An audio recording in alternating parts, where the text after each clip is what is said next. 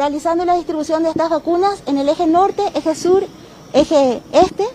Y de esta manera, el martes estarán iniciando el proceso de vacunación en las 18 regiones sanitarias del país, en los 64 vacunatorios que están en la página web en Vacunate para la vacunación para trabajadores de la salud. Ahora, doctora, ¿quiénes son los que van a recibir estas dosis que están llegando hoy? Bueno, estas dosis que están llegando hoy es, son todas para primera dosis, por lo que había mencionado del intervalo prolongado entre primera y segunda.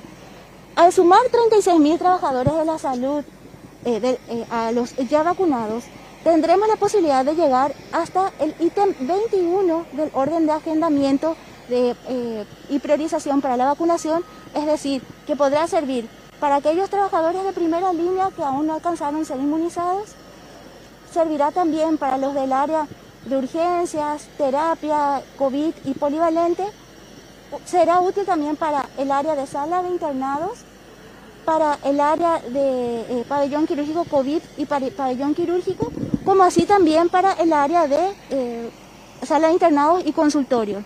Es decir, que la distribución se va a estar haciendo de manera inmediata ya, doctora, para poder trabajar con la inmunización. Sí, hoy se hace la liberación del lote, sábado, domingo, lunes, se hace el proceso de distribución y se arranca con la vacunación el día martes. Bueno, gracias. Doctora, una consulta. Actualmente tenemos cuatro vacunas. ¿Cómo, cómo se va a dar este proceso de, el personal de blanco no puede elegir con qué vacunarse o cómo se da esto? Las vacunas Sputnik V ya han sido eh, utilizadas en su totalidad.